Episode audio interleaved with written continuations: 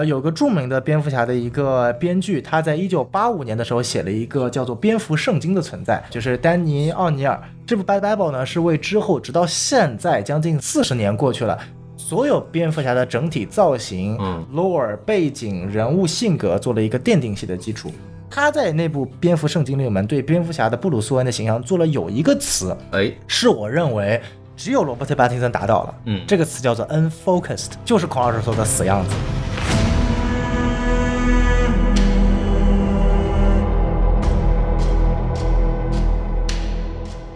欢迎收听新的一集什么电台，我是孔老师。我的喜欢王老师，王老师怎么还出来这个母国的方言了？母国可还了得？啊，天哪！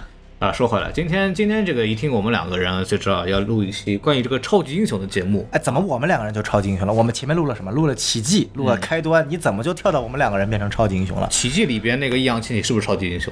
奇迹里面有易烊千玺啊，对，确实是是不是超级英雄？哎，你看，这个这这就是奇迹啊！哎，没错，就没错，没错，一个人带着一帮身残志坚的边社会边缘人群，哎然后成了一个 CEO，没错走上人生巅峰，是为国家实现这个就业和电子产业的高速发展和绿色化进程，哦，产生了非常明显的这个进步，对不对？这是超级英雄还是人民卫兵啊？这一样嘛，人民英雄为人民啊，是不是？没错这这不是英雄吗？是是是，对啊，你看，你要不能光走向西方这个英雄叙事的这个逻辑，哦你要用人民史诗的这个角度来去考虑这个问题。了解了，我这们今天是入人民的名义是吗？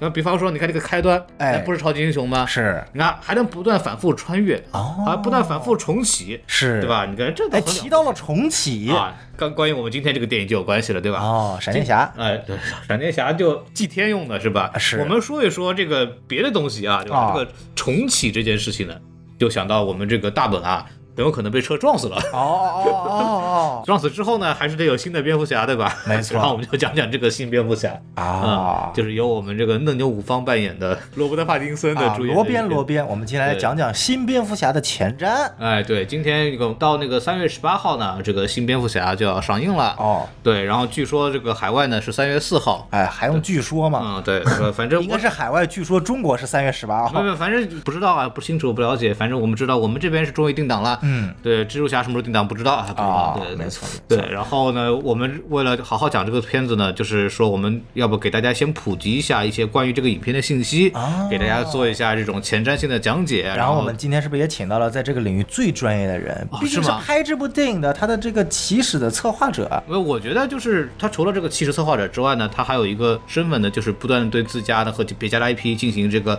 毫无情面的批评。哦对，所以我们这次也请到了这个华纳总裁来锐评蝙蝠侠。哦，来欢迎顾妍希。顾妍希可爱些。大家好，我是 B A，哎，老朋友了啊。啊，又来了，他又来了，著名的这个 UP 主，然后他终于哎呦成功把辱华再辱掉之后呢，只有他华纳才能进来是吧？哎啊，原来这一步大棋下了整整三年哎啊！呀，天哪，太了不起了，终于被他得逞了。哎呀，商业果然是无情的。没错没错，哎，说回来，说回来，今天呃，我们不开玩笑了，今天给大家好好讲讲这个前瞻的东西。嗯，然后先给大家说一下这个基本信息吧。好这个导演和编剧啊，我听说非常的了不起，叫哎马特·里夫斯。哎，您讲讲。哎，马特·里夫斯呢，我自己对他的印象呢，其实是《星球崛起》的二和三。哦然后《星球崛起三》，我记得我们电台是讲过的。那我不记得了。对，那天是有西多老师，你不在，哦那是那还是在那还是我在美国的时候讲的。主要是我对星星不感兴趣。哦，那个《星球崛起三》真的是很牛逼，它的技术，大家可以回去听一下。这除此之外呢，我就不太熟悉了。小唐老师，哦你来给大家补充一下。这个马特·里弗斯啊，看起来名不见经传，是哎，其实也是名不见经传。嗨，啊，但但不得不提的一嘴一嘴啊，是他是我和孔老师的校友。你看他沾光了吧？那就不是什么名不见经传，那大大的有名啊。啊，那是那是那是，那我们俩怎么还名不见经传呢？呃，可能就是我觉得还是这个社会环境啊，给我们造成了很多的困扰。好了好了，不能再说了，不能再说了。好，我们实时再讲一下，这个马特·里弗斯他毕业于啊、呃美国的南加州大学，也是哎电影的制作专业的。他之前也是跟我们很熟悉的 J.J. Abrams 是好朋友，然后也是从斯皮尔伯格所以他的可以说之前在进入电影的导演行业之前，一直是在很多电视剧和 MV 层面的，就哦大部分的电影导演都会走的一条道路嘛。然后他第一部的长片呢就非常惊艳，我们知道有一个系列叫做克洛弗道路系列 （Cloverfield），嗯是一个非常奇怪的三部曲，每部之间都没有什么关系，拍摄手法、拍摄的元素、它的 genre 都不一样。那第一部作为一部讲述大怪物入侵纽约的伪纪录片，是以全程第一视角的一个伪纪录片的 DV cam 的这种模式去拍摄的。这岂不是 SCP？但是呃，呃我不知道大家有没有看过，反正我当时看的时候是觉得很惊艳，就是他是把那种呃伪纪录片的恐怖片做到一种跟怪物片结合的一种非常好的手法。所以马特里夫斯其实从一开始他对于惊悚以及悬疑这一块的模式的拿捏是非常好的。第一部之后呢，他其实后面又翻拍了一部北欧的恐怖片，叫做《生人勿近》。嗯啊，是以讲一个吸血有吸血鬼有关的，那部就相对来说，呃，只能说在视觉元素上慢慢奠定了就是马特里夫斯他一个比较呃独特的一种视觉元素符号。呃，故事剧情呢就挺一般，然后直到后面他慢慢的被好莱坞主流的商业大片所发掘，呃，导演了这个《星球崛起》的二和三。然后，呃，本身我对这个系列不是很感兴趣啊，但是你不得不我承认，很喜欢。客观上你能够看到二和三啊，我们尽管不说它的剧情好不好，但是它在视觉元素的把握上其实是非常非常呃有个人自己独到的见解的啊。所以说，其实我们一会儿讲到新蝙蝠侠的时候，也可以看到马特里夫斯把他一种非常独特的视觉、视效以及对于色彩的把握上，在这部新蝙蝠侠里面是呈现的非常好的。那所以其实关于马特里夫斯，其实前面的履历没有特别特别丰富，我们能能讲的主要就是他导演的这几部作品。嗯至于他监制的和他作为制片的啊，在这部影片上面其实就没有什么过多可以去呃借鉴和思考的。哦那我们接下来从导演和编剧，我们可以跳到这个主演。编剧不是之前还有一个大本吗？后来大本退出了。以前连编导要不是同一部电影以前编导都是大本啊，演还是大本呢？，对啊，说回来，这个更没有关系了，因为本来好像是先是大本要拍这个东西，是后来大本说不行，我一个人搞不定，他让马特里夫斯进来当导演。后来大本直接说我我不是蝙蝠侠了，就走了。对，然后就马马特里夫斯这一版本就变成了一个全新的独立于 DCEU 的这么一个人。没错没错。对，然后就是小宋把这个导演给大家丰富的介绍了一下，然后我来说一下这个主演的阵容，我们一条条来过啊。比方说这个罗伯特·帕丁森啊，我们的这次的罗宾，对吧？哎呃，之前呢，其实呃大家比较熟悉的可能是《暮光之城》系列演了个吸血鬼，对吧？也很符合这个人设，嗯，对吧？然后那对于汉密来说，比方说我跟基多老师做的那个《黄油啤酒区划》里边，我们曾经也介绍过这个信息，就是他以前是嗯。哈利波特里边的塞德里克·迪格里，没错。啊，这个欢院的一个著名的代表人物。下一个，比方佐伊·克拉维兹，哎。对吧？他也是哈利波特当中的一个演员，啊，那是在新的神奇动物里面的。对，他是演那个丽塔·莱斯特兰奇。啊。啊，就是就在这个电影里边也是扮演就是纽特的梦中情人，但是后来嫁给他的哥哥，哦。然后后来在第二部里边就光荣的牺牲了这么一个角色。啊，他还挺好看的。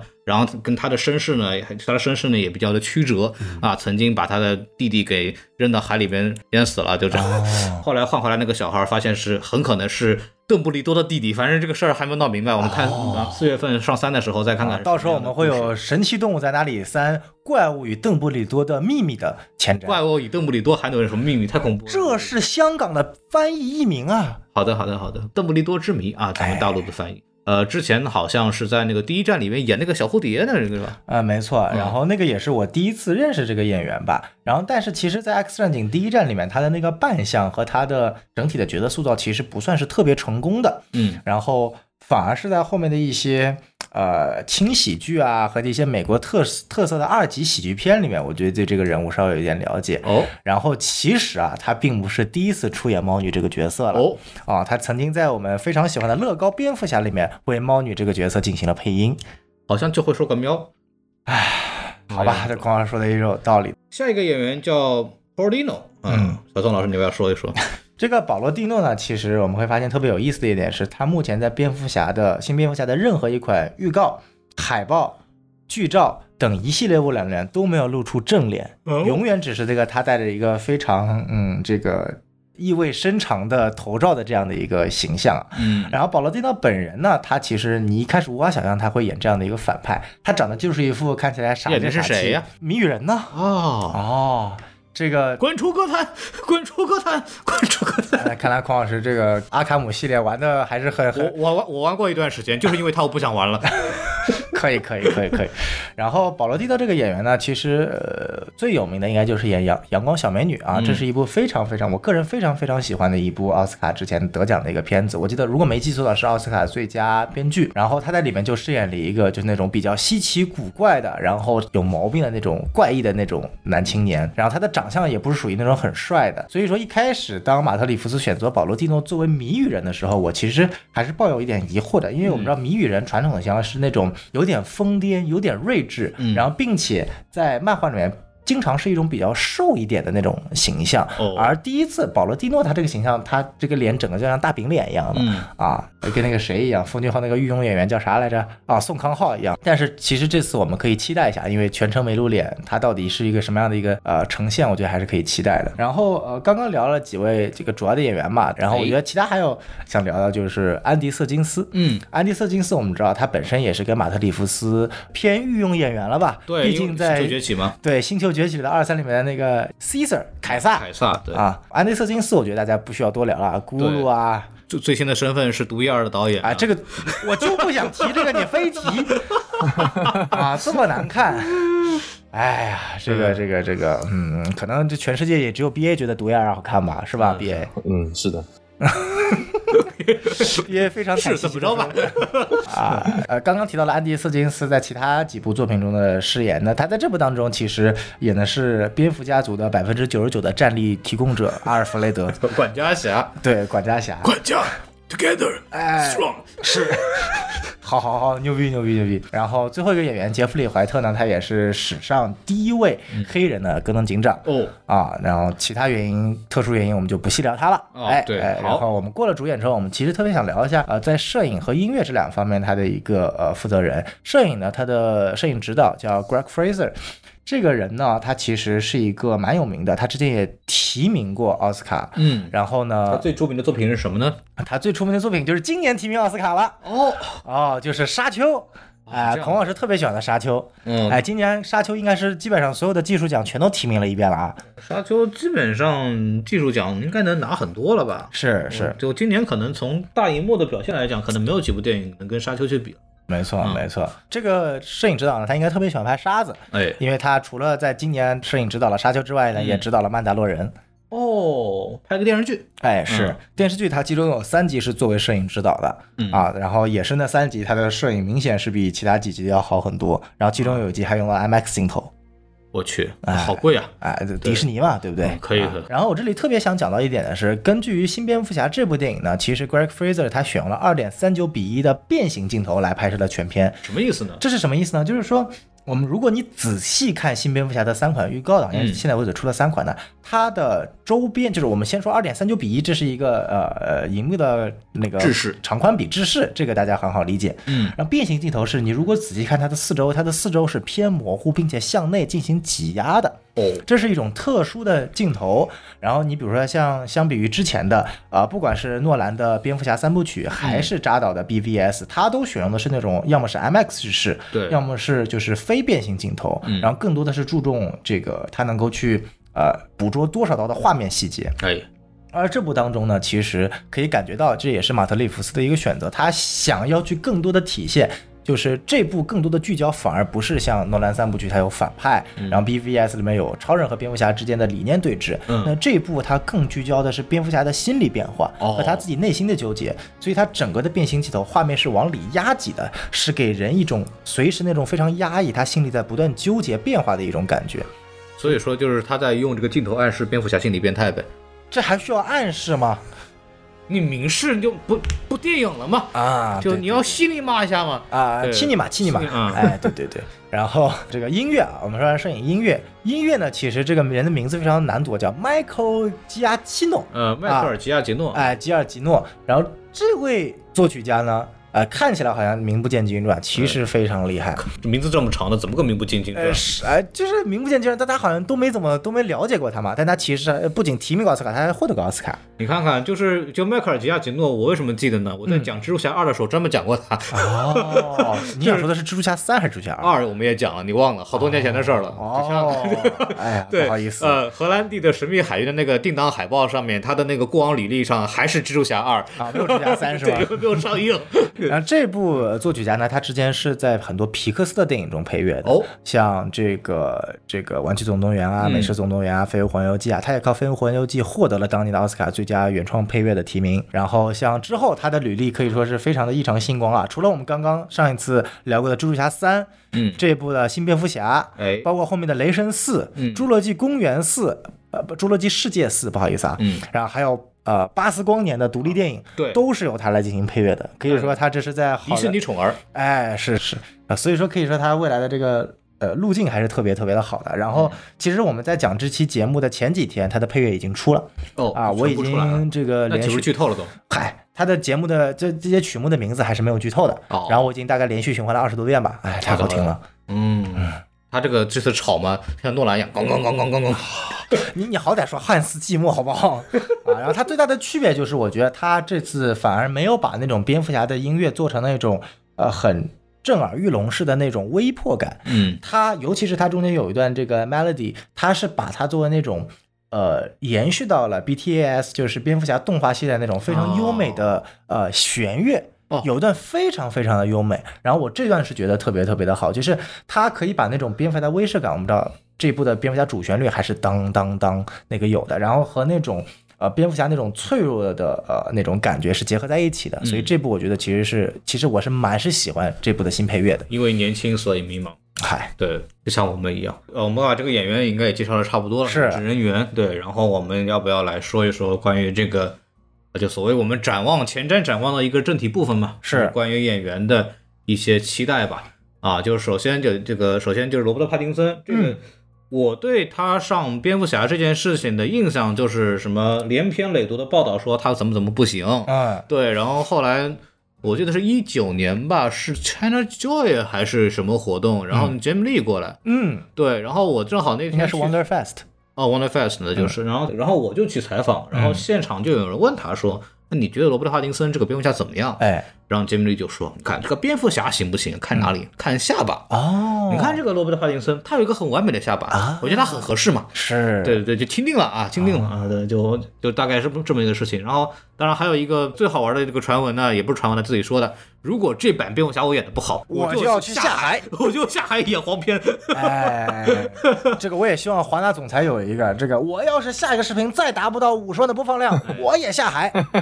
也也行吧，也行吧啊，哎这顺便可以卖卖一下他的那个什么闪光内裤，可以可以，这波广告可以下。那个卖完了，哎卖完了，哎没事儿可以再版，对对对对？哎，这里正好想问一下华纳总裁啊，啊还，可以做什么店主重做版？哎，他来了，他来了，来我们我们把话题从内裤换回蝙蝠侠。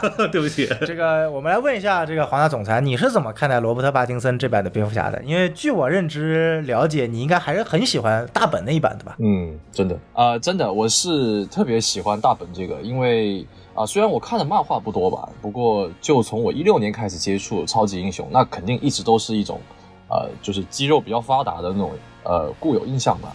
不管是闪电侠还是蝙蝠侠，我一直都觉得大本是比较贴合像漫画那样子肌肉男嘛。呃，BBS 里面也有很多的展现肌肉的镜头，是不是？然后再转转观这个帕丁森的话，因为我其实一开始对他也是不了解，我跟一般的路人都是一样啊，就无非就是哈利波特，要不就是暮光之城嘛。然后不管他是后面演了多少文艺片，其实他的身材都没有什么太大的变化。再加上他跑火车说自己不健身，是不是？那我就觉得这个有一点，呃，就是确实是感觉到好像不是那么尊重角色。啊。到了后来，哦，后来他确实是有健身的，然后预告片里面我们也看到啊，确实好像是有那么一点点能看出肌肉来。配合整个电影的这么一个基调，没有说一定要哇饱经风霜，各种各种痕迹，什么战损什么之类的，没有。我现在觉得还是慢慢可以接受了。至于他的那些，总的来说，我目前对帕金森是没有什么偏见了，我觉得非常期待。你首先就看那个帕金森那个样子，按照我们这个国内的一般的通俗用法说法呢，就是那死样子。够通俗。对 对，就是他是那种一看就是比较阴郁的嘛。嗯，对，然后吸血鬼也好，或者总体感觉就是一个比较阴郁的帅哥，然后再加上他之前那个跟那个斯图尔特各种乱七八糟的八卦新闻，然后整的两就是每次看到他，感觉都是这种身心俱疲。我每天在干，我在哪，我在干什么？我每天都想退出娱乐圈，就就那种感受。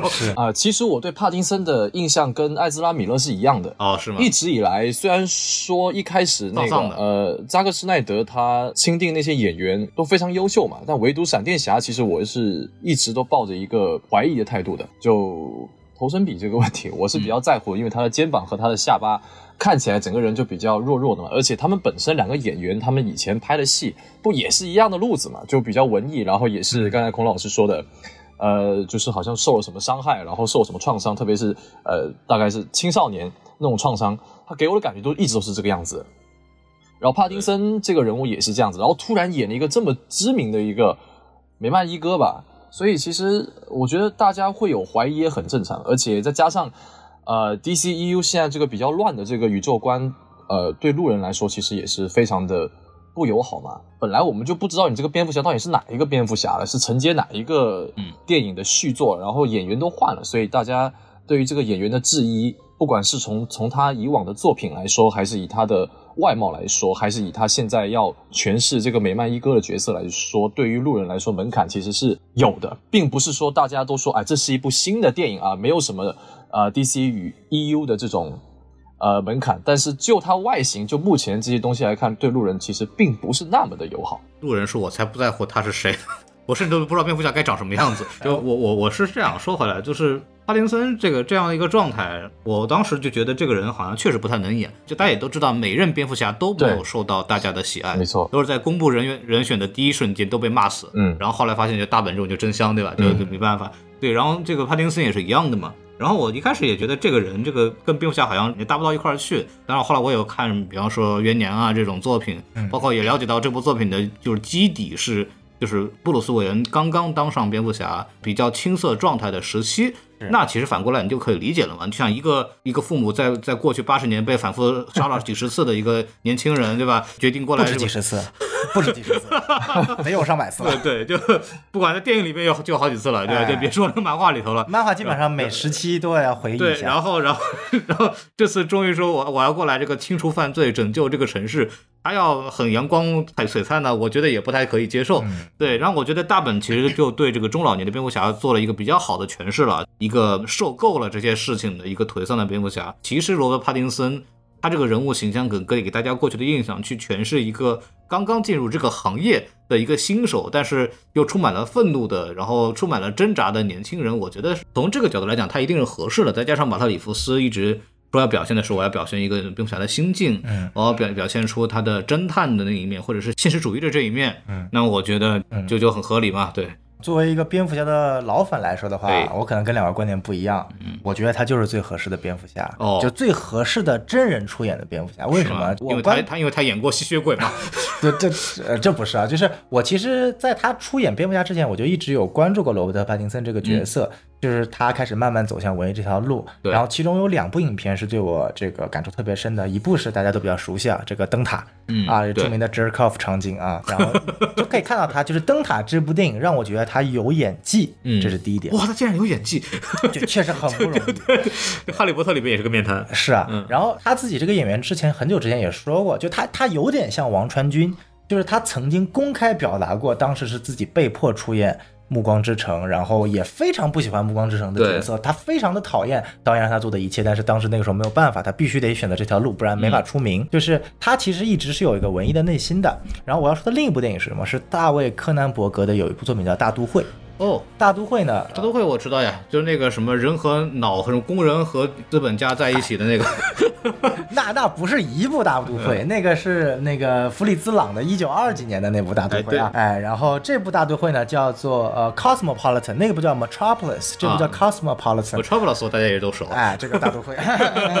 啊，然后然后那个呃罗伯特帕丁森呢，他在影片中就演了一个富二代，嗯。啊，就是他的那个的扮相呢，当时就就我那时候看这部电影的时候，就觉得那个扮相就是我心目中的布鲁斯韦恩。哦，能演是吧？对，就那个时候我还根本就没有想过，那时候的我看这部电影的时候，BVS 才刚刚上映嗯，啊，然后所以那个时候我不知道为什么就我就隐隐约约的有感觉到罗伯特·帕丁森，就是他有我想象中的布鲁斯韦恩的那种气质。然后直到我印象最深的就是那时候我我们在国内嘛，然后官宣公布罗伯特·帕丁森成为蝙蝠侠新任，然后冲上了热搜第一，这是有史以来蝙蝠侠在中国微博唯一一次冲上热搜第一。这个还还得还是得问 BA 吧？就 BA 当时买热搜的时候，你是怎么想的？对你花了多少钱？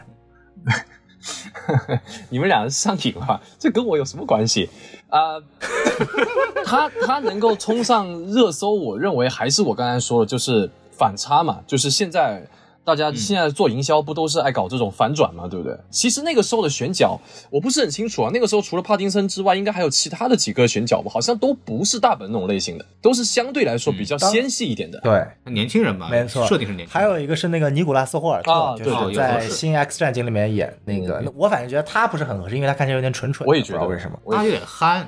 对对，他有点憨。对，然后然后我还要说，为什么我觉得呃，罗伯特·帕丁森是我认为最合适的真人版出演蝙蝠侠的？因为也许外形上大本是最合适的啊，但是我我我对这点其实是不是特别认同的？知道你是不喜欢的了，不不是不喜欢，就因为美漫画风这种东西没有所谓的固定画风，你不能够拿一个画师的蝙蝠侠的画像就说他跟大本一样，就说他长得最像大本。嗯，没错。我们要通过就是一个蝙蝠侠的整体的编辑来看。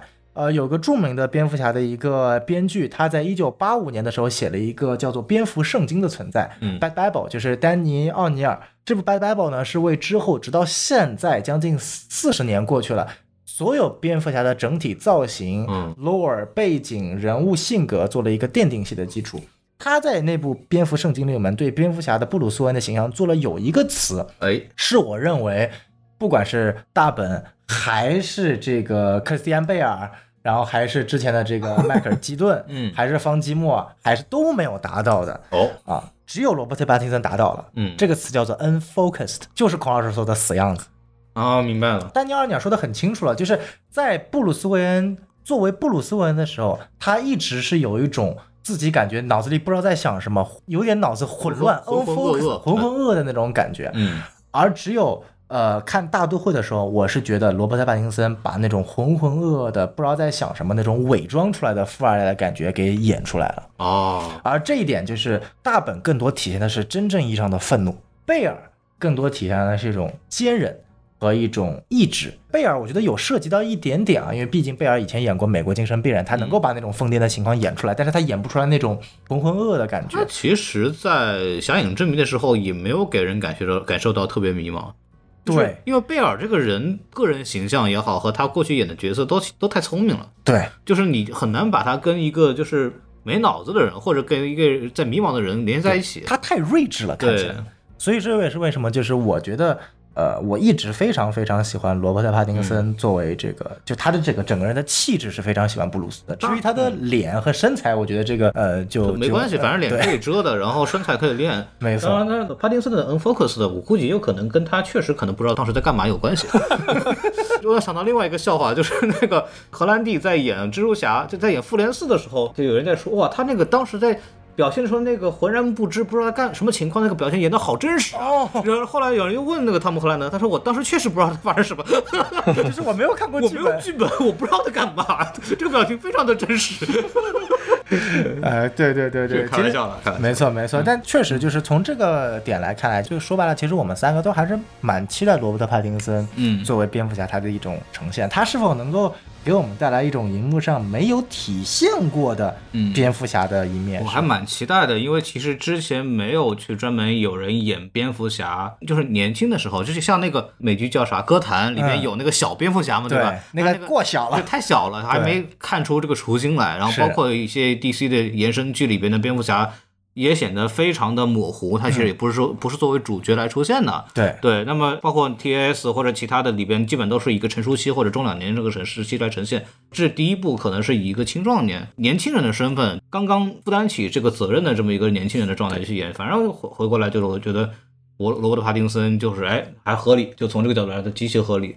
呃，帕丁森，我们先聊到这儿啊。对，然后我们来说一说这个猫女。猫女这次的选角其实也是，也不能说争议很多吧，但是讨论度也很高。是，就佐伊·克洛维兹啊，佐伊·克洛维兹，刚刚我们也介绍了，之前也演过像《第一站》这样的超英电影，然后呃身材啊什么，包括脸蛋长得都还是不错的，嗯，对，也有不少人喜欢。然后这次呢，也就是出演了猫女这个角色，呃，我感觉好像争议不是很大，一开始的争议其实还是蛮大的，嗯或者说，我觉得猫女的争议比罗伯特·帕丁森作为蝙蝠侠的争议其实更大，因为罗哦怎宾其实从他定妆照出来之后，基本上就争议没了。嗯，但是猫女其实直到现在，呃主要是没有定妆是吗？呃也定妆了，但就是猫女直到现在还是会有人因为她的族裔问题啊、扮相问题啊，呃会有会有一些相对应的一些争论。这个我就觉得奇怪的是，因为我据我了解，猫女本身其实是有黑人血统的这个设定的，对，是吗？呃，是这个样子啊。嗯大概在一个月前，B A 曾经问过我说：“你了解猫女作为这个角色，她在历史上她到底是什么族裔设定吗？”嗯我跟 B A 说，我建议你不要聊这个话题，因为它实在太乱了。为什么呢？因为猫女这个角色，别说她自己的族裔设定了，她连自己的父亲是谁都搞不清楚。嗯有时候她把她的父亲设定为那个影片当中出演的那个 Carmine Falcone，就法尔科内，歌坛家族的首领。哦，有些时候呢，她的父亲是墨西哥的一个大黑帮的老大，叫做嗯狮王。对，然后有些时候呢，他的父母不明，所以说他的族裔有时候会是意大利血统的，哦有时候会是墨西哥血统的，有时候会是纯白人血统的。反正就是为了让他的头发变成黑色，想了很多各种办法，没错。然后呢，在就差亚裔血统了。对然后在元年里面呢，弗兰克米勒又把它写成了黑人血统。嗯，啊，然后变成了以妓女作为他的职业的黑人血统。但是在第一年元年之后，紧接着的《漫长万圣夜嗯，》，就是它是一个连续性的故事。呃，就是漫长万圣夜》里面呢，诺兰的版本的蝙蝠侠的一个原型借鉴借鉴原型。对嗯，然后在《漫长万圣夜》里面呢，又这个确认了猫女的父亲是卡马尔法科内，所以他是意大利血统的，所以他又从黑人莫名其妙的又变成了白人。啊，所以我觉得就是这件事情就没有必要过于的讨论他的族裔了。但是你说猫女她本身是没有非裔族裔的这件事情本身是错误的，我只是觉得这部，呃，或者说从我们知道二零一一年重启了之后，新五十二开始。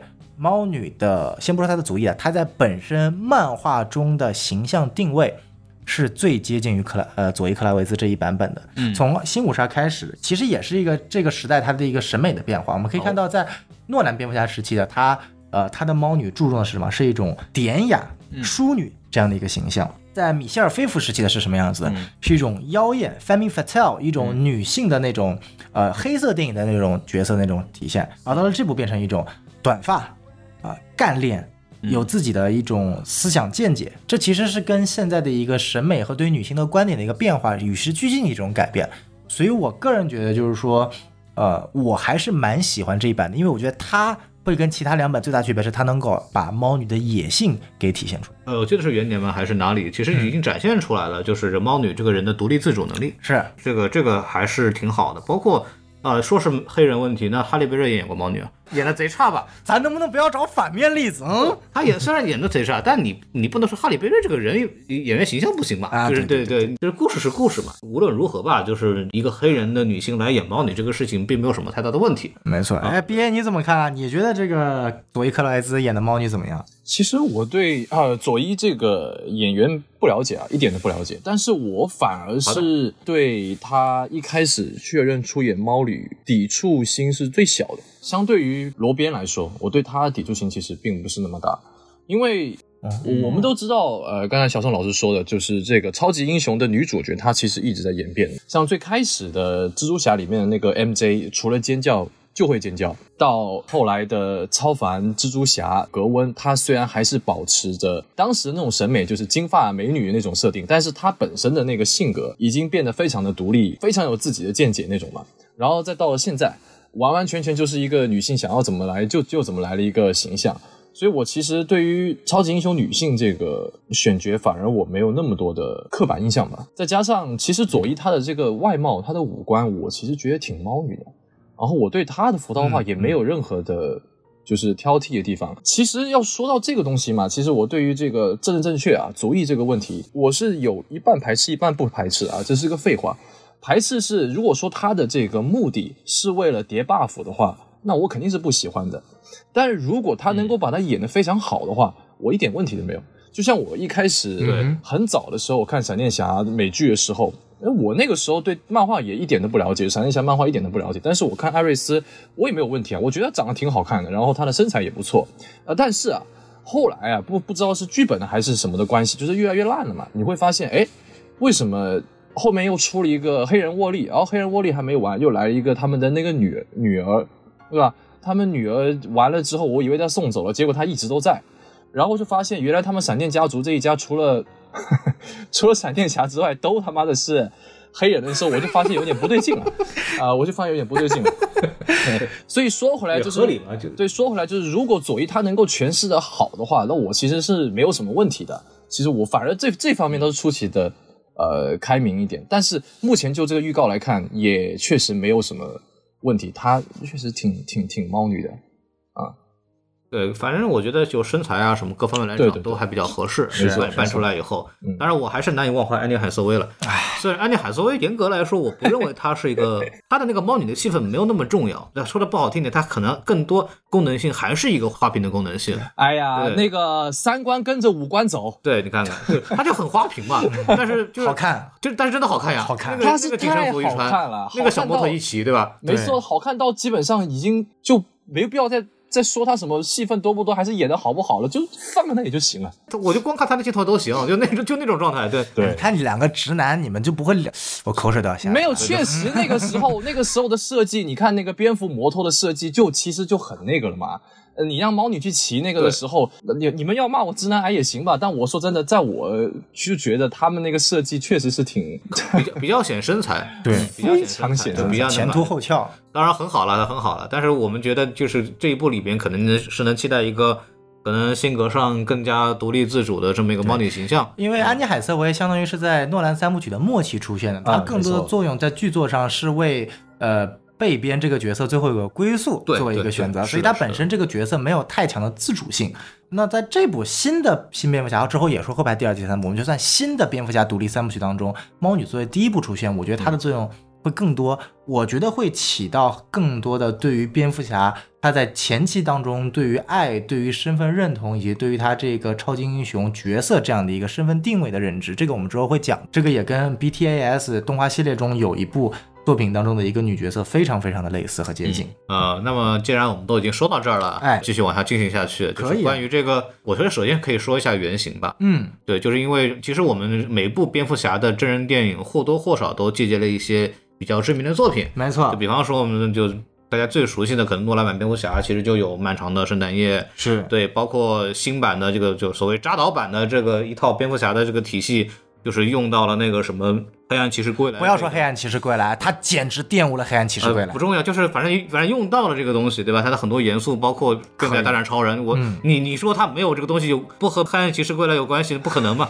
对吧？就是大家都明白的，对，是是是，对。那么这一部其实借鉴了哪些知名作品？要不要小宋给大家介绍一下？可以啊，嗯我我要讲四部作品吧，三部漫画和一部动画电影。嗯，呃，官方承认的前面三部漫画有提到，分别是《元年》《漫长万圣夜》和一部比较呃不知名的短片，叫做《蝙蝠侠自尊》，也不知道怎么翻译，它叫 Ego，可以叫自大，也可以叫自尊。呃，那我们先讲一下《元年》吧。呃，《元年》这部漫画其实已经是很多的蝙蝠侠电影的这个灵感来源了，《侠影之谜》或者叫《开战时刻》，诺兰的第一部其实也有，它本身《元年》自己也改编成动画电影过，改编的嗯那个非常著名的可以。蝙蝠声呐，就是他弄对。对，然后这部当中呢，其实我觉得，因为元年说白了就是在体现出来蝙蝠侠呃第一年是如何去评判自己的这样的一个身份的。那我觉得这部电影当中跟元年最大的特点就是他把蝙蝠侠的那种愤怒给体现出来了。嗯，啊，我们知道这部当中预告片有个非常经典的情节，就是把人他妈打晕了、打趴下来，还在继续殴。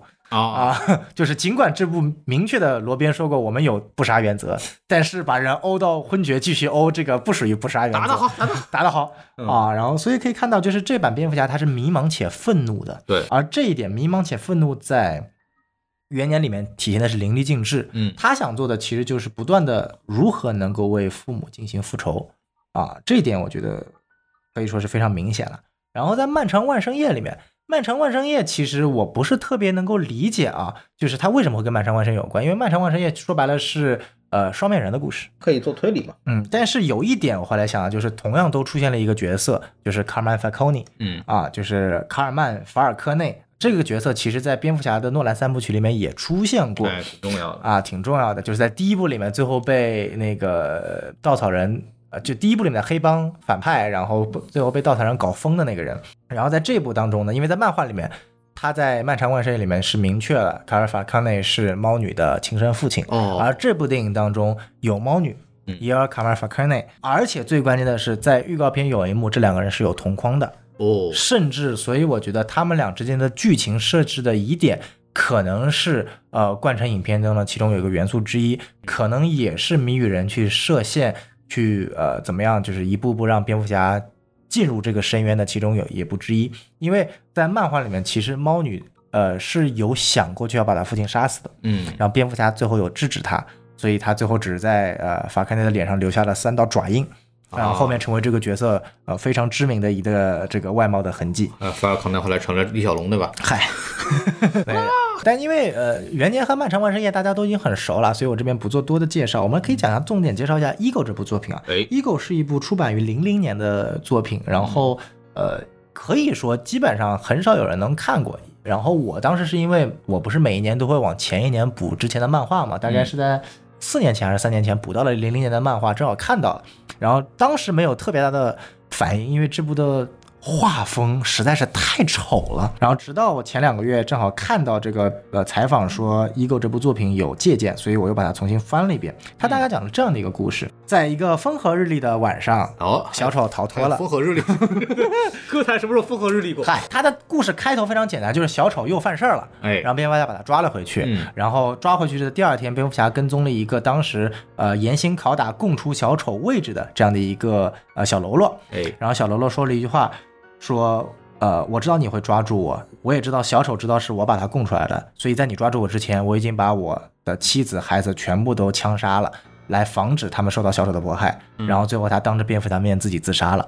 然后蝙蝠侠遇到这件事情之后，就非常非常的自责、愧疚，也是处于他刚开始成为蝙蝠侠的这样的一个时期嘛。那我觉得就是，其实也说到了一个核心问题，就是我为什么还不如把小丑杀死？对呀，然后他就回到了蝙蝠洞，然后这个时候全片的核心来了。嗯，这个时候，呃，他的内心化成了两派，一个是布鲁斯韦恩，一个是蝙蝠侠。哎，等于说，这个故事的全篇都是布鲁斯韦恩和蝙蝠侠这两个人格之间的一场辩论，嗯，是灌溉了这个《Ego》这个故事的全篇的。那蝙蝠侠他其实本身这个人格代表了恐惧。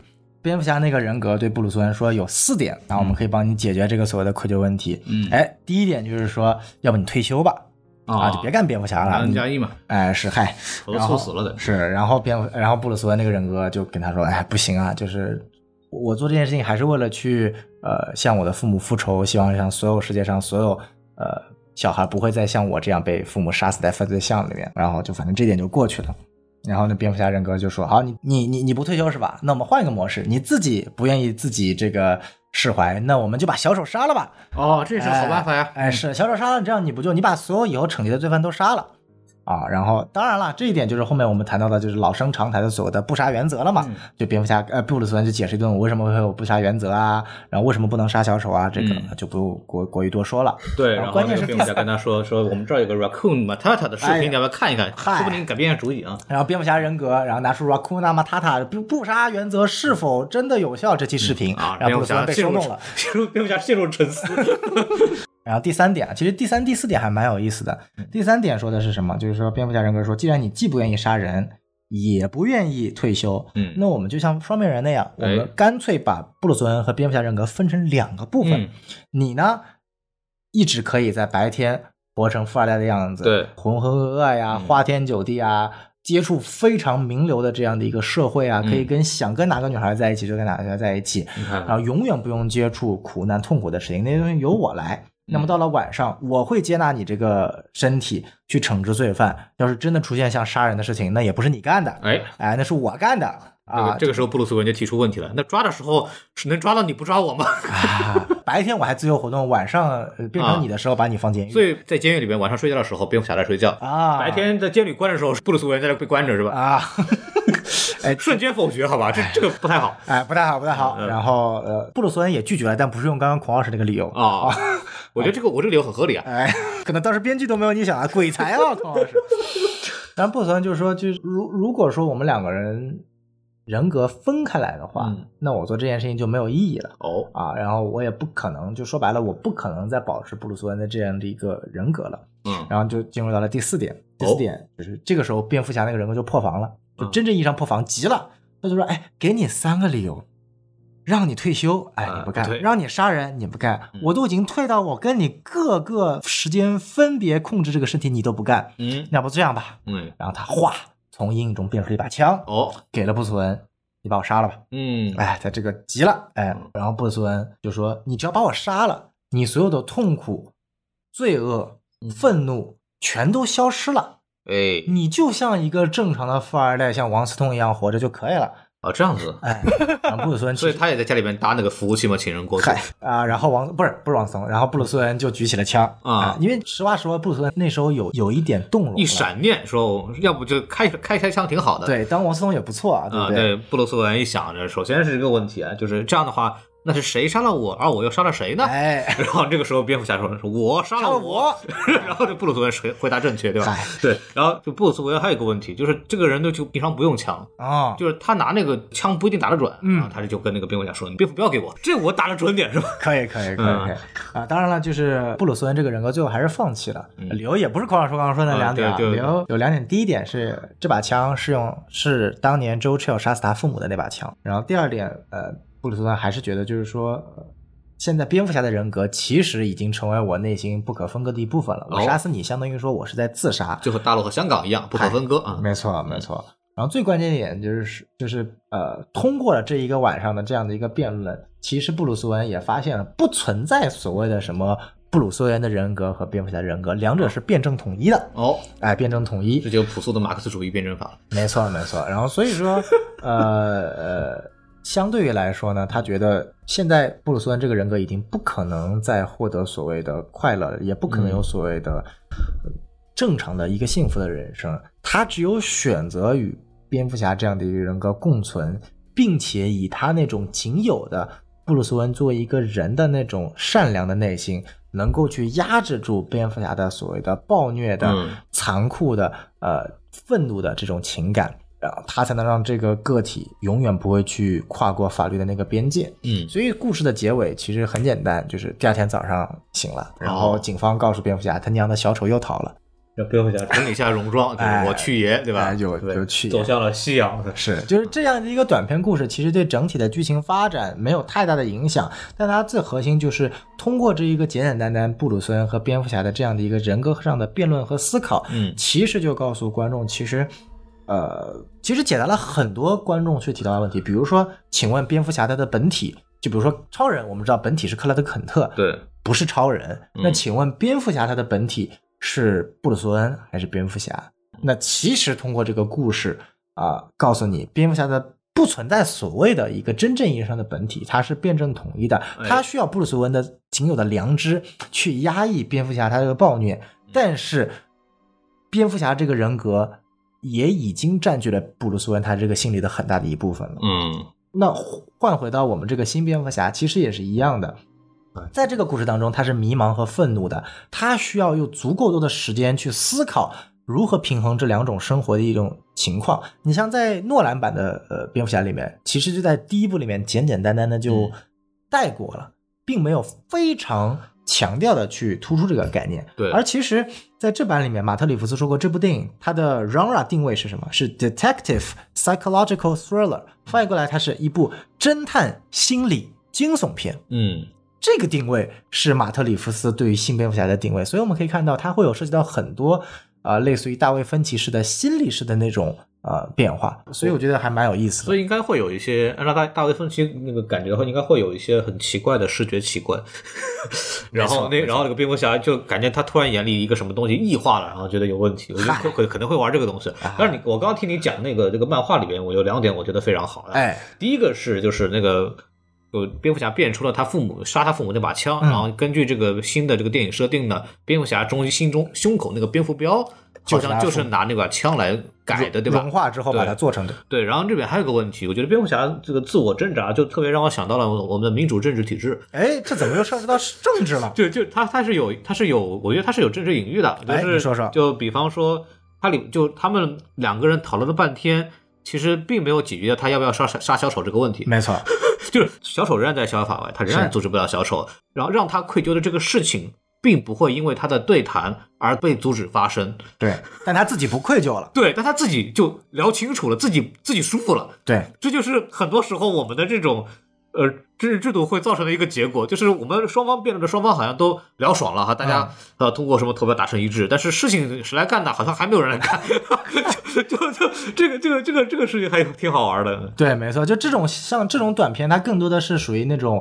呃 character 的那种 analysis 人物的那种分析的剖自我短片。分析、自我剖析，对，嗯而不是那种对于整体故事剧情叙事它的一个延续，没有任何影响。对对对，所以这还蛮有意思的。然后刚刚我们前面提到的是三个漫画故事对于原著的影响，这是导演钦定的灵感来源。对对对，然后之后我们想谈一个，就是说，呃，归根到底，我们今天去谈很多的蝙蝠侠作品，都离不开一点，就是九二年的超级经典的蝙蝠侠动画系列对对对 BTAS。哎，想想想先问一下 BA 啊，你有没有看过 BTAS？哦，我没有看过 BTS。你居然没有看过，你你怎么会没有看过这么经典的作品呢？你作为华纳总裁，哦，我的童年是看日本二次元起来的。毕业那个时候还没有当上总裁，对对对，他是从个日本某动画公司跳槽过去的啊，对牛逼牛逼！对，不太行。那个他就是他就是那个什么那个日本的总裁。嗨嗨，后来我那唐老师呢？对我来说，T S 的就是非常重要。真人当然，我们历史上有一个特别著名的版本叫定波的版本没错，啊，对。然后呃，据说呢，就是 T S 就是所谓九二年的这个动画版本呢、是。呃，有一些借鉴的那个内容的，因为我们都知道，在蒂姆·波顿之前，蝙蝠侠走了一段时间很奇怪的路线，就就在六零七零年代的对那种憨痞搞笑风，对，那个时候就白银时代的一些特征吧，就是它是一种娱乐性很强的东西，以至于当时呃，所谓就目前我们看到的蒂姆波顿版那个电影的概念刚刚推出的时候，很多投资人不认，嗯他，说啊，难道蝙蝠侠是不搞笑的吗？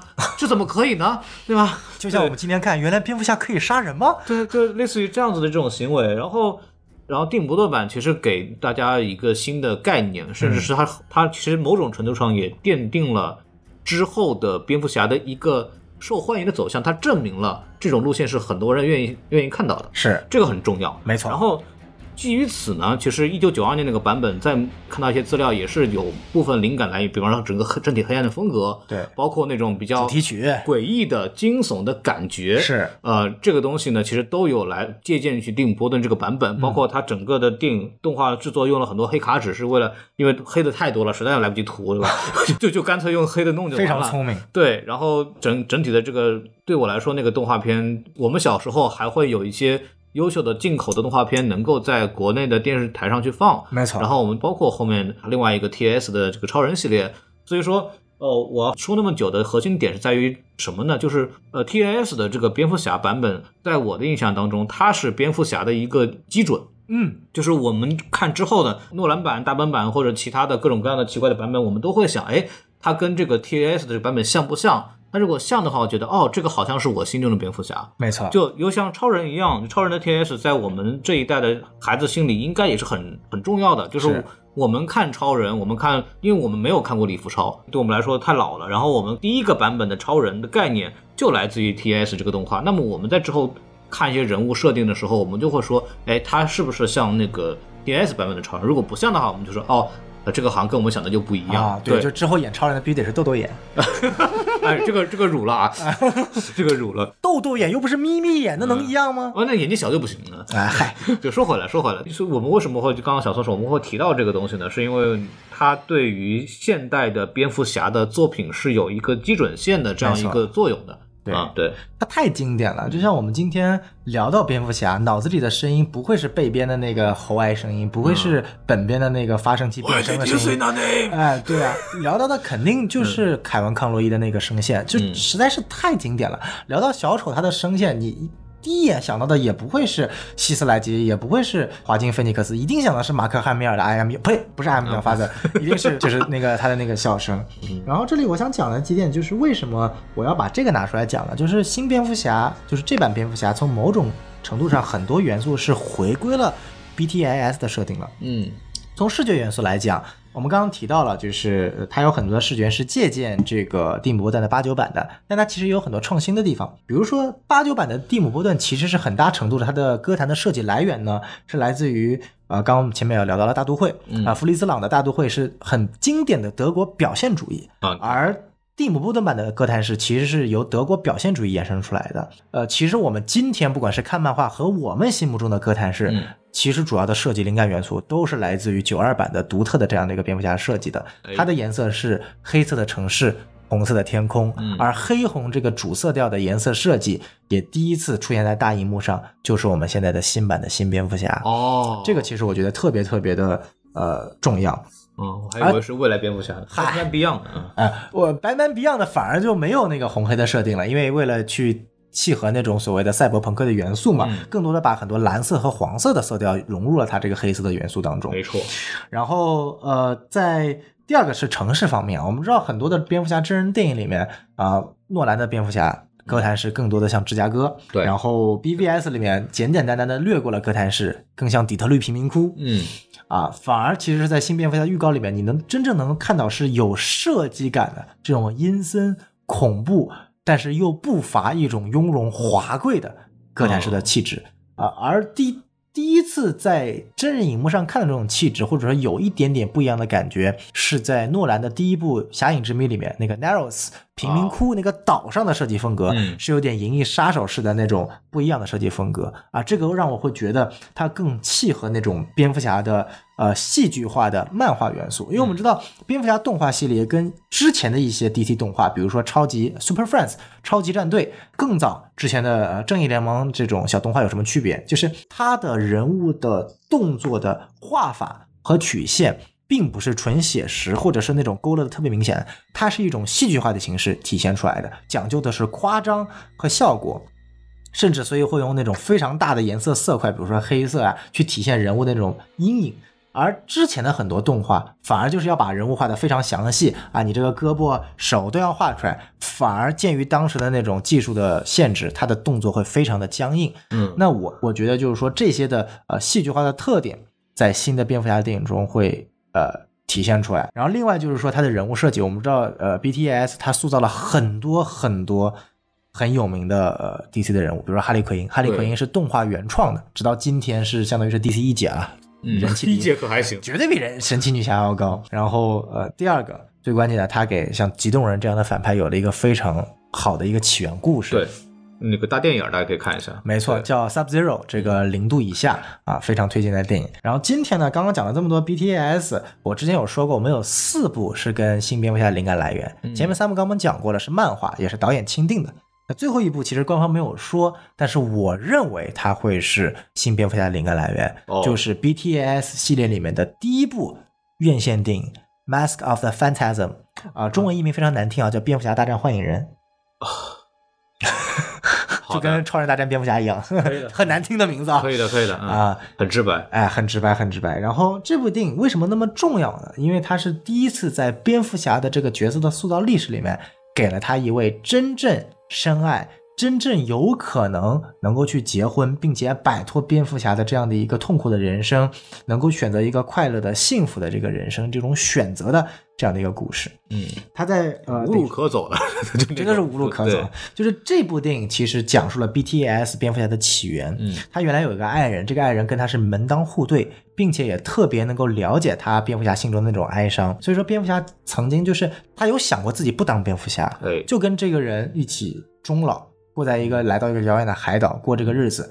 去满足自己父母的一个遗愿，对，因为他一直想要去为父母报仇，嗯但他很清楚，他父母的遗愿不是希望他报仇，而是希望他有一个好的、美满的、幸福的人生。是的，这点其实很关键。而在后期呢，呃，还是有悲剧发生。嗯因不是女主死了，女主因为自己的父母啊、受到了这个被杀嗯啊，然后最终就因为各种各样的原因选择离开了布鲁斯。嗯，而最终，呃，这部影片的标题叫做《蝙蝠侠大战幻影人》。那么幻影人是谁呢？剧透预警，幻影人最后就是蝙蝠侠深爱过的那个女主。哦，而幻影人并不是这部影片当中的反派，嗯反派小丑又又是他，又是小丑，哎，就是万变不离其宗，永远离不开小丑。对，然后呃，这部院线电影其实也对小丑的身世在 BTS 有一个决定性的讲述啊。因为以往我们知道《致命玩笑》很经典的小丑的起源故事，是告诉你小丑原来是个普通人，因为他经历了一个非常差的一天，a bad day，嗯变成了小丑。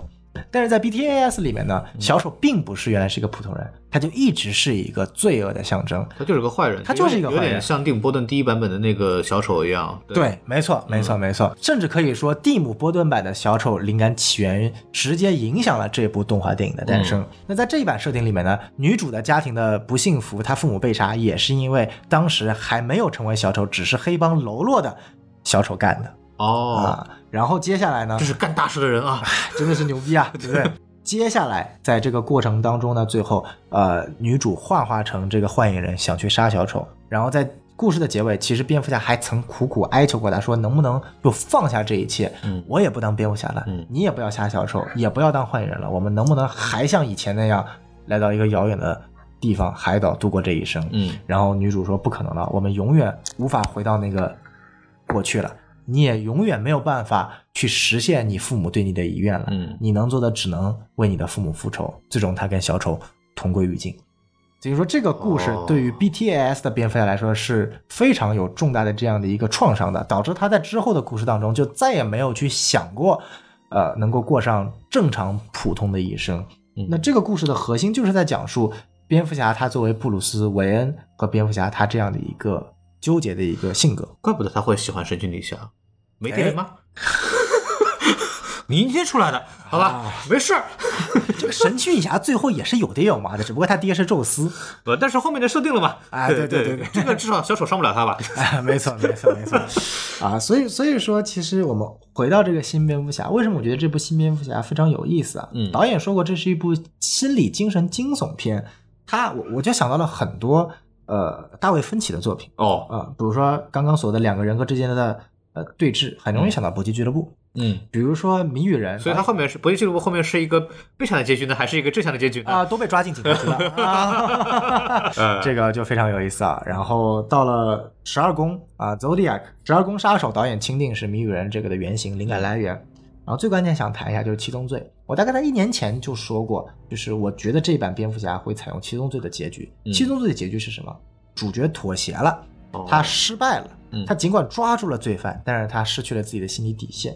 当然，我相信这版蝙蝠侠最后他不会选择去杀人，对，因为还有第二部呢。嗨，对，包括主要是他说了他不会去杀人嘛，嗯他有不杀原则。但是我觉得就是说，谜语人就这部可能就是通过设置一个个谜语，不断的挑战挑战蝙蝠侠的底线，让他告诉他他不可能再追求一个普通正常的生活，他只可能去选择成为一个极端的愤怒的蝙蝠侠。他可能会通过一些关卡，就是蝙蝠侠做了一些选择。他说：“你看，你做出这个选择，就说明你不行了，你回不去了，哎是对你已经是是是不一样了。没错，所以这一点其实我还真蛮期待这部电影的，因为这部电影可以看到就是一个一个英雄慢慢走向深渊的一个过程。”嗯，啊，这跟 BVS 可能正好相反，BVS 是一个走向深渊的英雄，慢慢的爬回，爬回光明是吧？哎，爬回。我们有超。人，我们可以的，我好开心啊！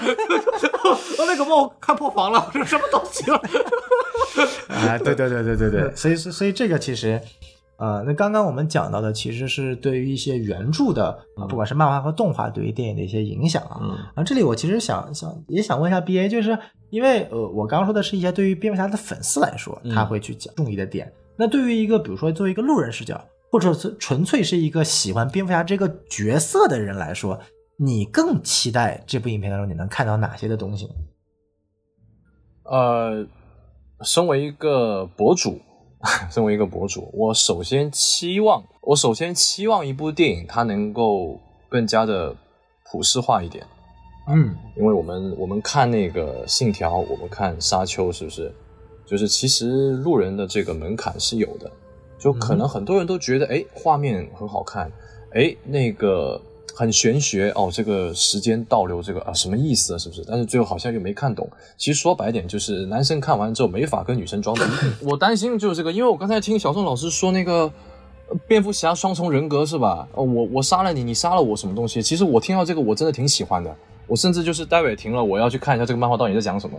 但是如果电影它真这么放的话，它又要破案，然后又要跟自己对话，然后又要跟猫女搞搞来搞去的，然后又是戈登，然后又是阿福什么之类，我真担心三个小时还未必能够搞得那么清楚。其实呢，其实就是内心深处有另外一个人格的。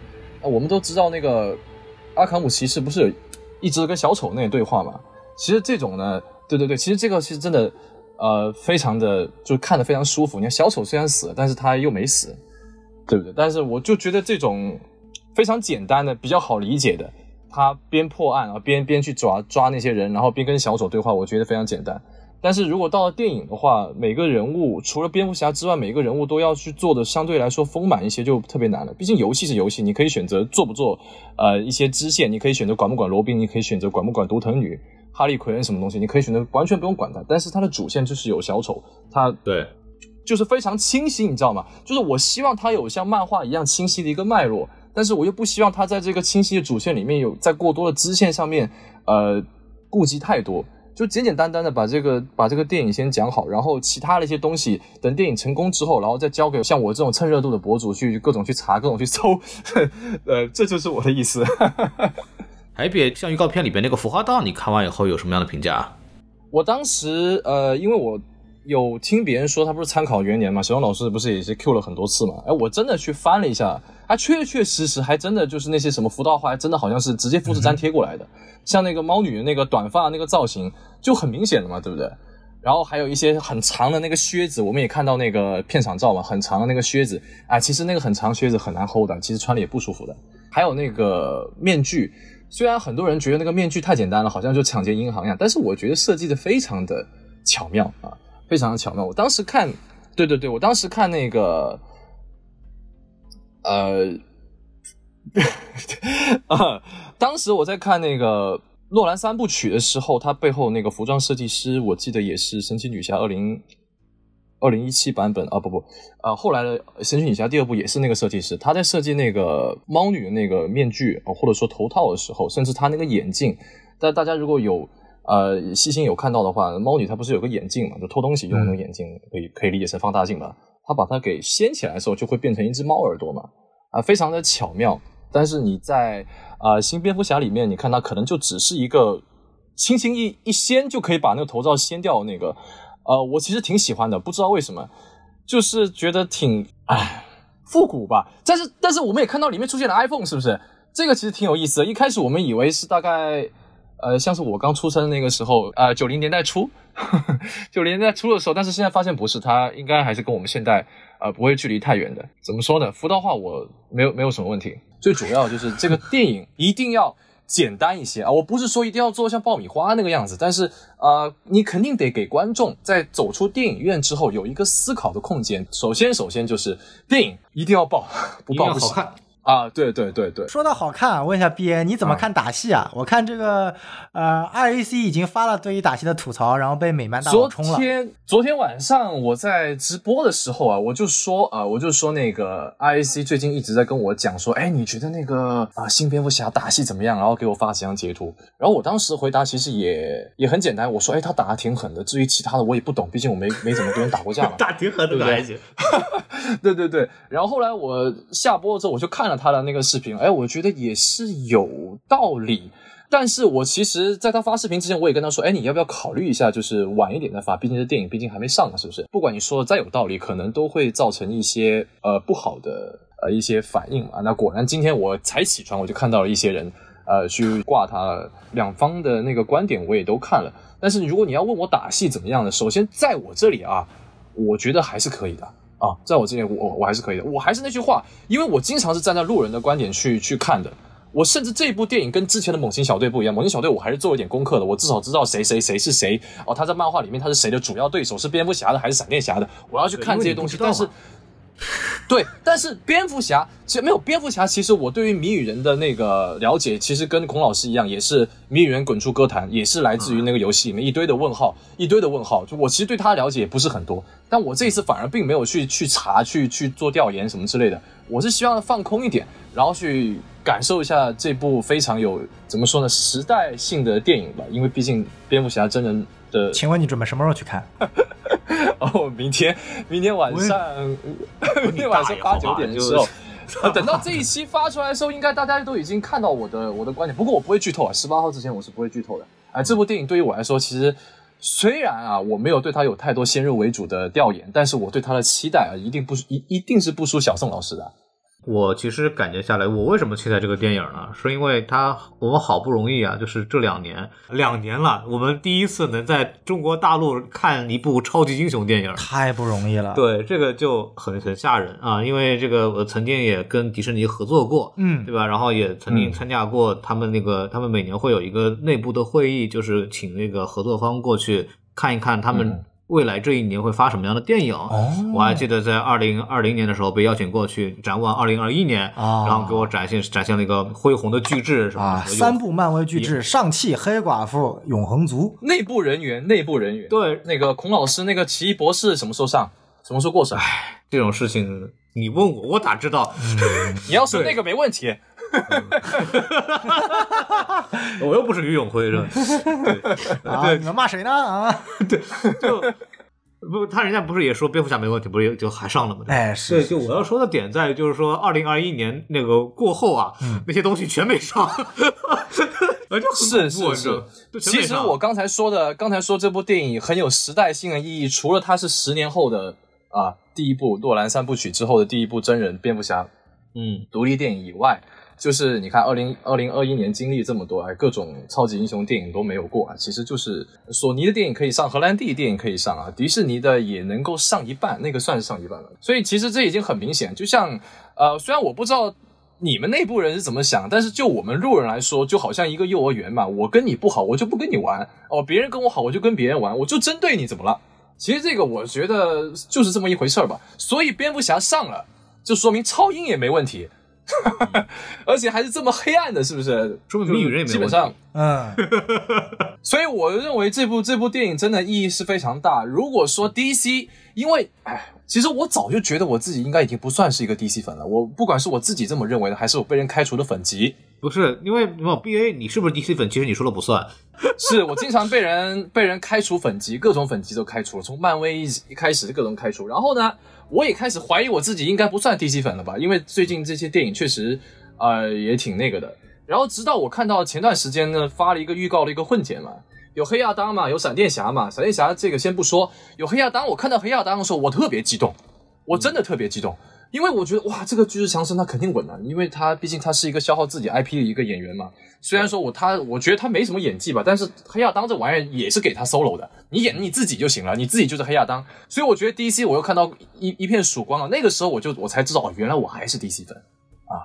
所以、呃蝙蝠侠对于我来说是真的是非常重要。如果说蝙蝠侠这个电影好了，那些什么呃什么什么。参考了什么鬼漫画呀，还是参考了什么政治隐喻啊什么的，都都能把能挖了，我他妈全把它挖出来。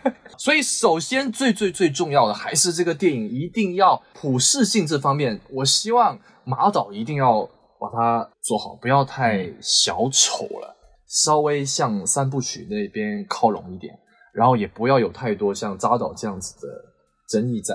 其实刚 B A 讲的是一个特别现实的问题，嗯就是这种电影，我们就是虽然漫威进不来吧，但是是我们知道漫威的票房号召能力那还是到到什么程度，包括我们看不到的呃上汽，嗯，包括这个咱们永恒族先不讲了，那个哎两面都没讨好，对对吧？然后但是那个上汽和蜘蛛侠三，那这真的就是在市场上就 所向披靡，基本上就是叫我们叫救市作品，救整个电影市场的作品。是虽然我通过各种渠道吧，也小宋肯定也知道，就是媒体也很多报道说，这个新蝙蝠侠应该是非常不错的一个作品。嗯，B A 想讲的非常好，就如果它确实很好，但他如果是下一部沙丘怎么办？对，他不一定卖座他，不卖座，嗯或者没有办法起到拯救超英电影这个市场在国内的热情这件事对情。对对对他没有办法去拯救呃好莱坞电影在中国票房遇冷的问题。那这部电影它即使拍的再好，它对中国这个观众的这个市场的意义就没有那么大。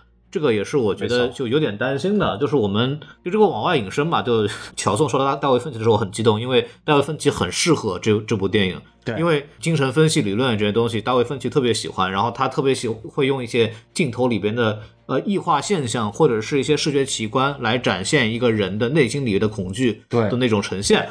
这个大家如果对大卫芬奇的很多作品熟悉的话，包括他这个人都很奇怪，你知道吧？就就特别好。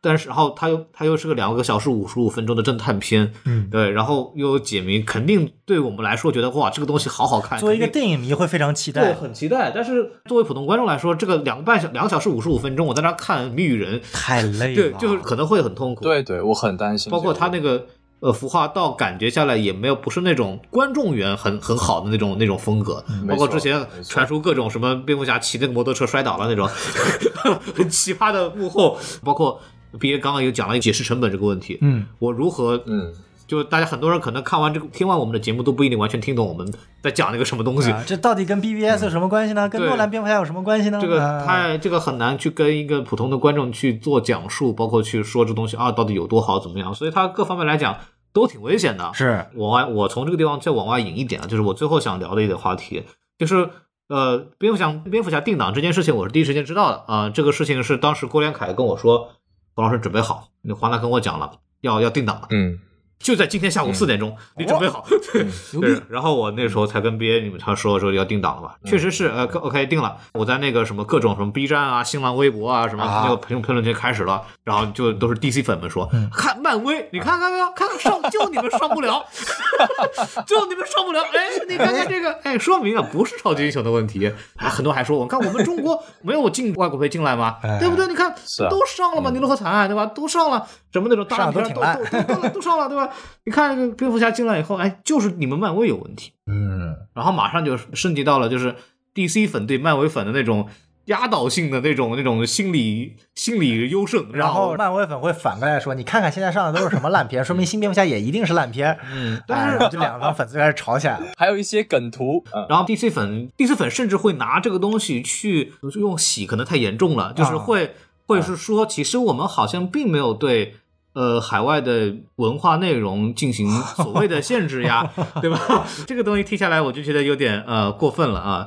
咱们先不聊那个为什么漫威进不来的问题啊，嗯这个嗯其实大家聊其实大家都明白，就不敢明说。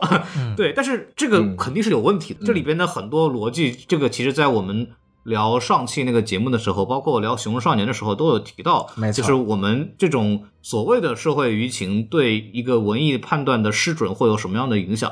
我觉得这个是有问题的。然后，然后 DC 粉拿拿蝙蝠侠能进来去嘲笑漫威进不来这件事情，我觉得是重心出现了严重的问题。我们要聊的是为什么海外的电影现在进来这么难，然后为什么会莫名其妙的会出现很多很很诡异的逻辑。这个点在这个地方，而不在于就是说哦，DC 进来的，漫威进不来，你漫威傻逼。对，其实其实就是说白了什么，就是我国的呃，已经现在出现了很多畸形的观点。比如说，换个例子啊，我们不换这么激进的。前两天花束般的恋爱引进了，嗯它的引进的一个重大卖点是什么？叫做一刀未剪，这已经变成一个重大卖点了。呃，上次露西亚也聊了这个话题，我们那个花束般恋爱节目里边，哎，其实蝙蝠侠 PG 十三，这我相信蝙蝠侠应该也是一刀未剪的，但是嗯这个问题是什么呢？就是我国的电影会出现，就尤其是引进的电影会出现很多奇怪的东西。明明是应该我们要讨论的嗯是为什么这么多电影它进不来，它没有问题的电影也进不来，嗯但是由于国家选择让一些电影进来，一些电影进不来，反而从一个一致对外的话题变成了一个内部消耗的问题。对就是这个是非常有意思的就。漫威粉和 DC 粉之间打了半天，其实真正的问题是什么？对，有没有去想过？就真正的问题是那些片子进不来，就这个东西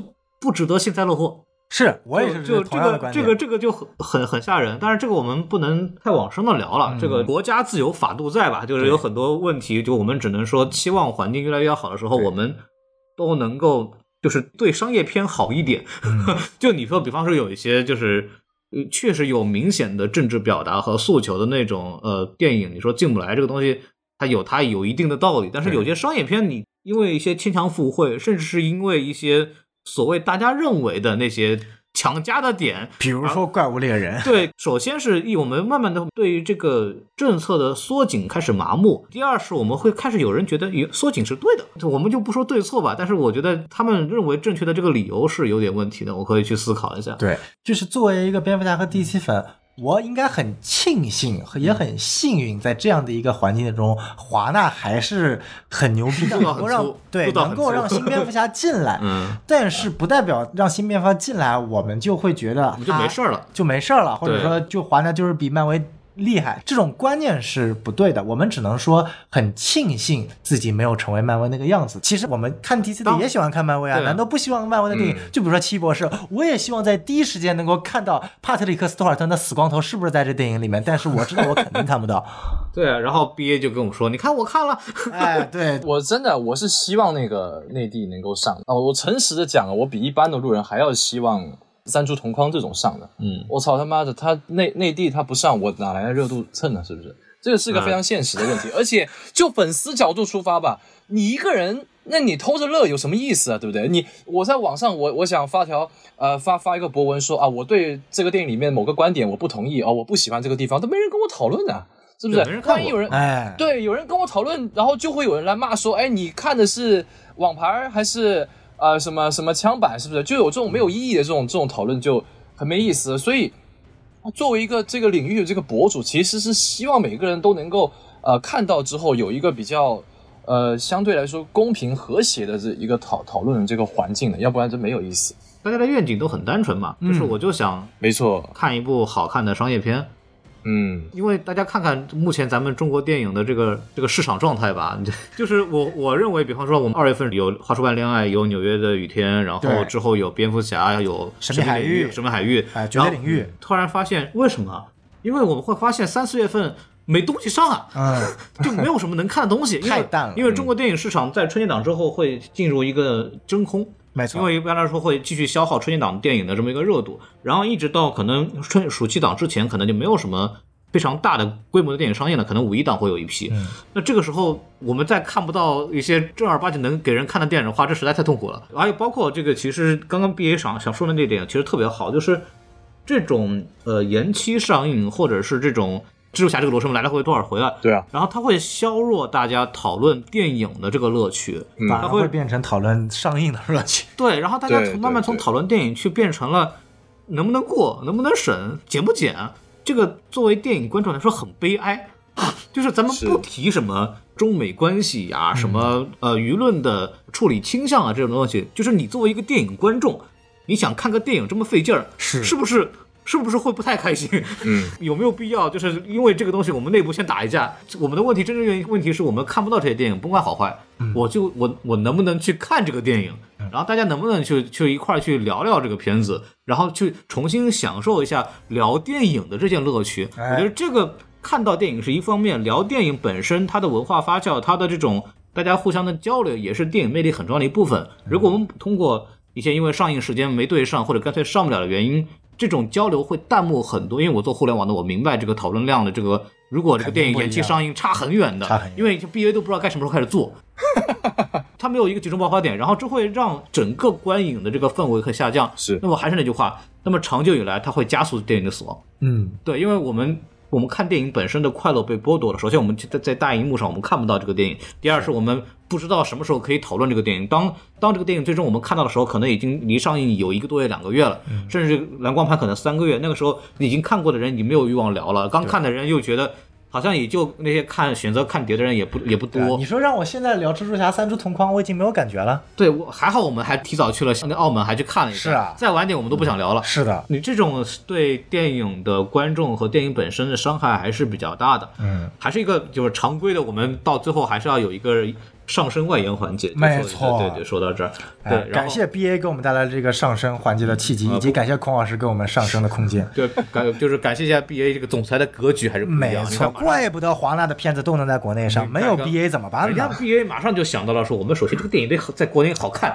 得有人去买票，哎，这个才是最重要的。前两天公布了财报，二零二一年六大赚钱赚的最多的就是华纳，仅次于 Netflix 啊。现在六大就是靠着华纳养着。你看迪士尼都不行了，哎，对呀，哎，这个我也很惊讶，哎这个我真的很惊讶。有什么好惊讶的？就迪士，你看他那个迪士尼那个财报里面，那个那个新闻里面写的是，由于今年的发行上出现了一些问题，是 想都不用想，到底是什么问题？问题，就就就就就非常有意思了。剩下的钱只能靠乐园养着了嗯啊！电然后我影全线崩盘那。我说到这儿，其实也差不多。嗯，差不多了。反正我们这个节目其实出发点呢，还是跟大家去聊一聊关于这个新蝙蝠侠的一些期待，没然后也错给大家去科普了一些有些漫画或者角色的一些彩蛋，然后也让我们的 BA 过来上了一下格局。哎，还是感谢，希望大家是感谢大家收听，然后希望大家听完我们这个节目之后，当你看电影的时候，会觉得这个节目还是挺有用的。然后如果大家喜欢我们这个节目呢，也可以给我们这个点赞、评论、转发，是吧？包括这个订阅。呃，如果大家有这个愿望跟我们一起想聊聊这部电影呢，可以去加我们的这个微信粉丝群、啊。怎么加呢？就是是关注公众号啊，哎我那个公众号是 S M F M 二零六啊。哦，S M F M 二零 B A，啊，二零一六，然后你的呃输入之后呢，就可以加我们的这个公众号，然后就可以找到我们的这个加群小助手，可以啊把你拉到社群里边，跟大家一起可以聊聊这个片子。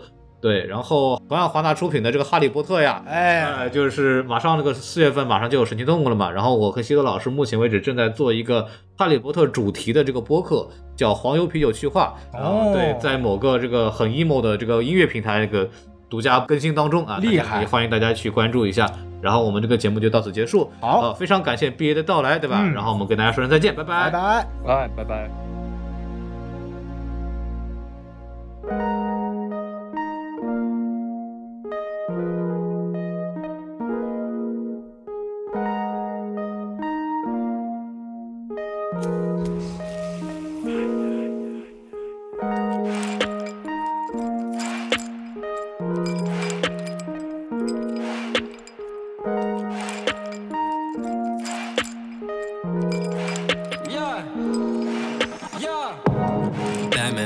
Batman, Batman. Joker just put me on acid.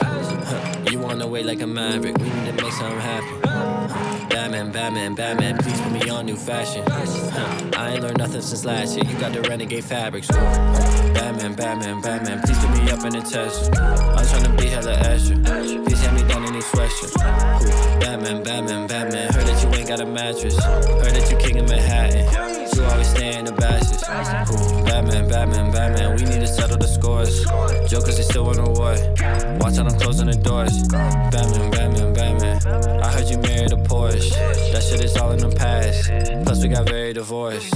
You ain't ready for the war. Skywalker with the force. One, two, three, four. DRTs, we making noise. In the suburb with the boys. On the road, no Royce. Had to save the day every single way. We don't really got a choice. Batman, Batman, Batman. Please save the day for the demons. I was sleeping, he was leaning. We drove right into a precinct. Batman, Batman, Batman. Why you look flyer than hell? Don't think the album will sell. But this shit might fly off the shelf. Batman, Batman, Batman. So fly that you mad at yourself. You the one who got the juice. City crying for your help. Shooting up on Skid Row. Out your window, look at you can tell. Get it from under they spell. If I don't do it, then who else? Need me to shoot up the signal. I'll be there to get the info. Skirting through the residential. I wish it wasn't plain and simple.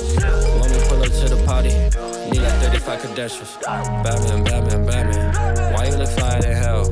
Don't think the album will sell. But this shit might fly off the shelf. Batman, Batman, Batman. We need to settle the scores. Jokers, they still want a war. Hold up, I'm closing the doors. Batman, Batman, Batman. So fly that you mad at yourself. You the one that got the juice. City crying for your help. Batman, Batman, Batman. That was not part of the deal. You was protecting the bank, and then you walked off with a mill.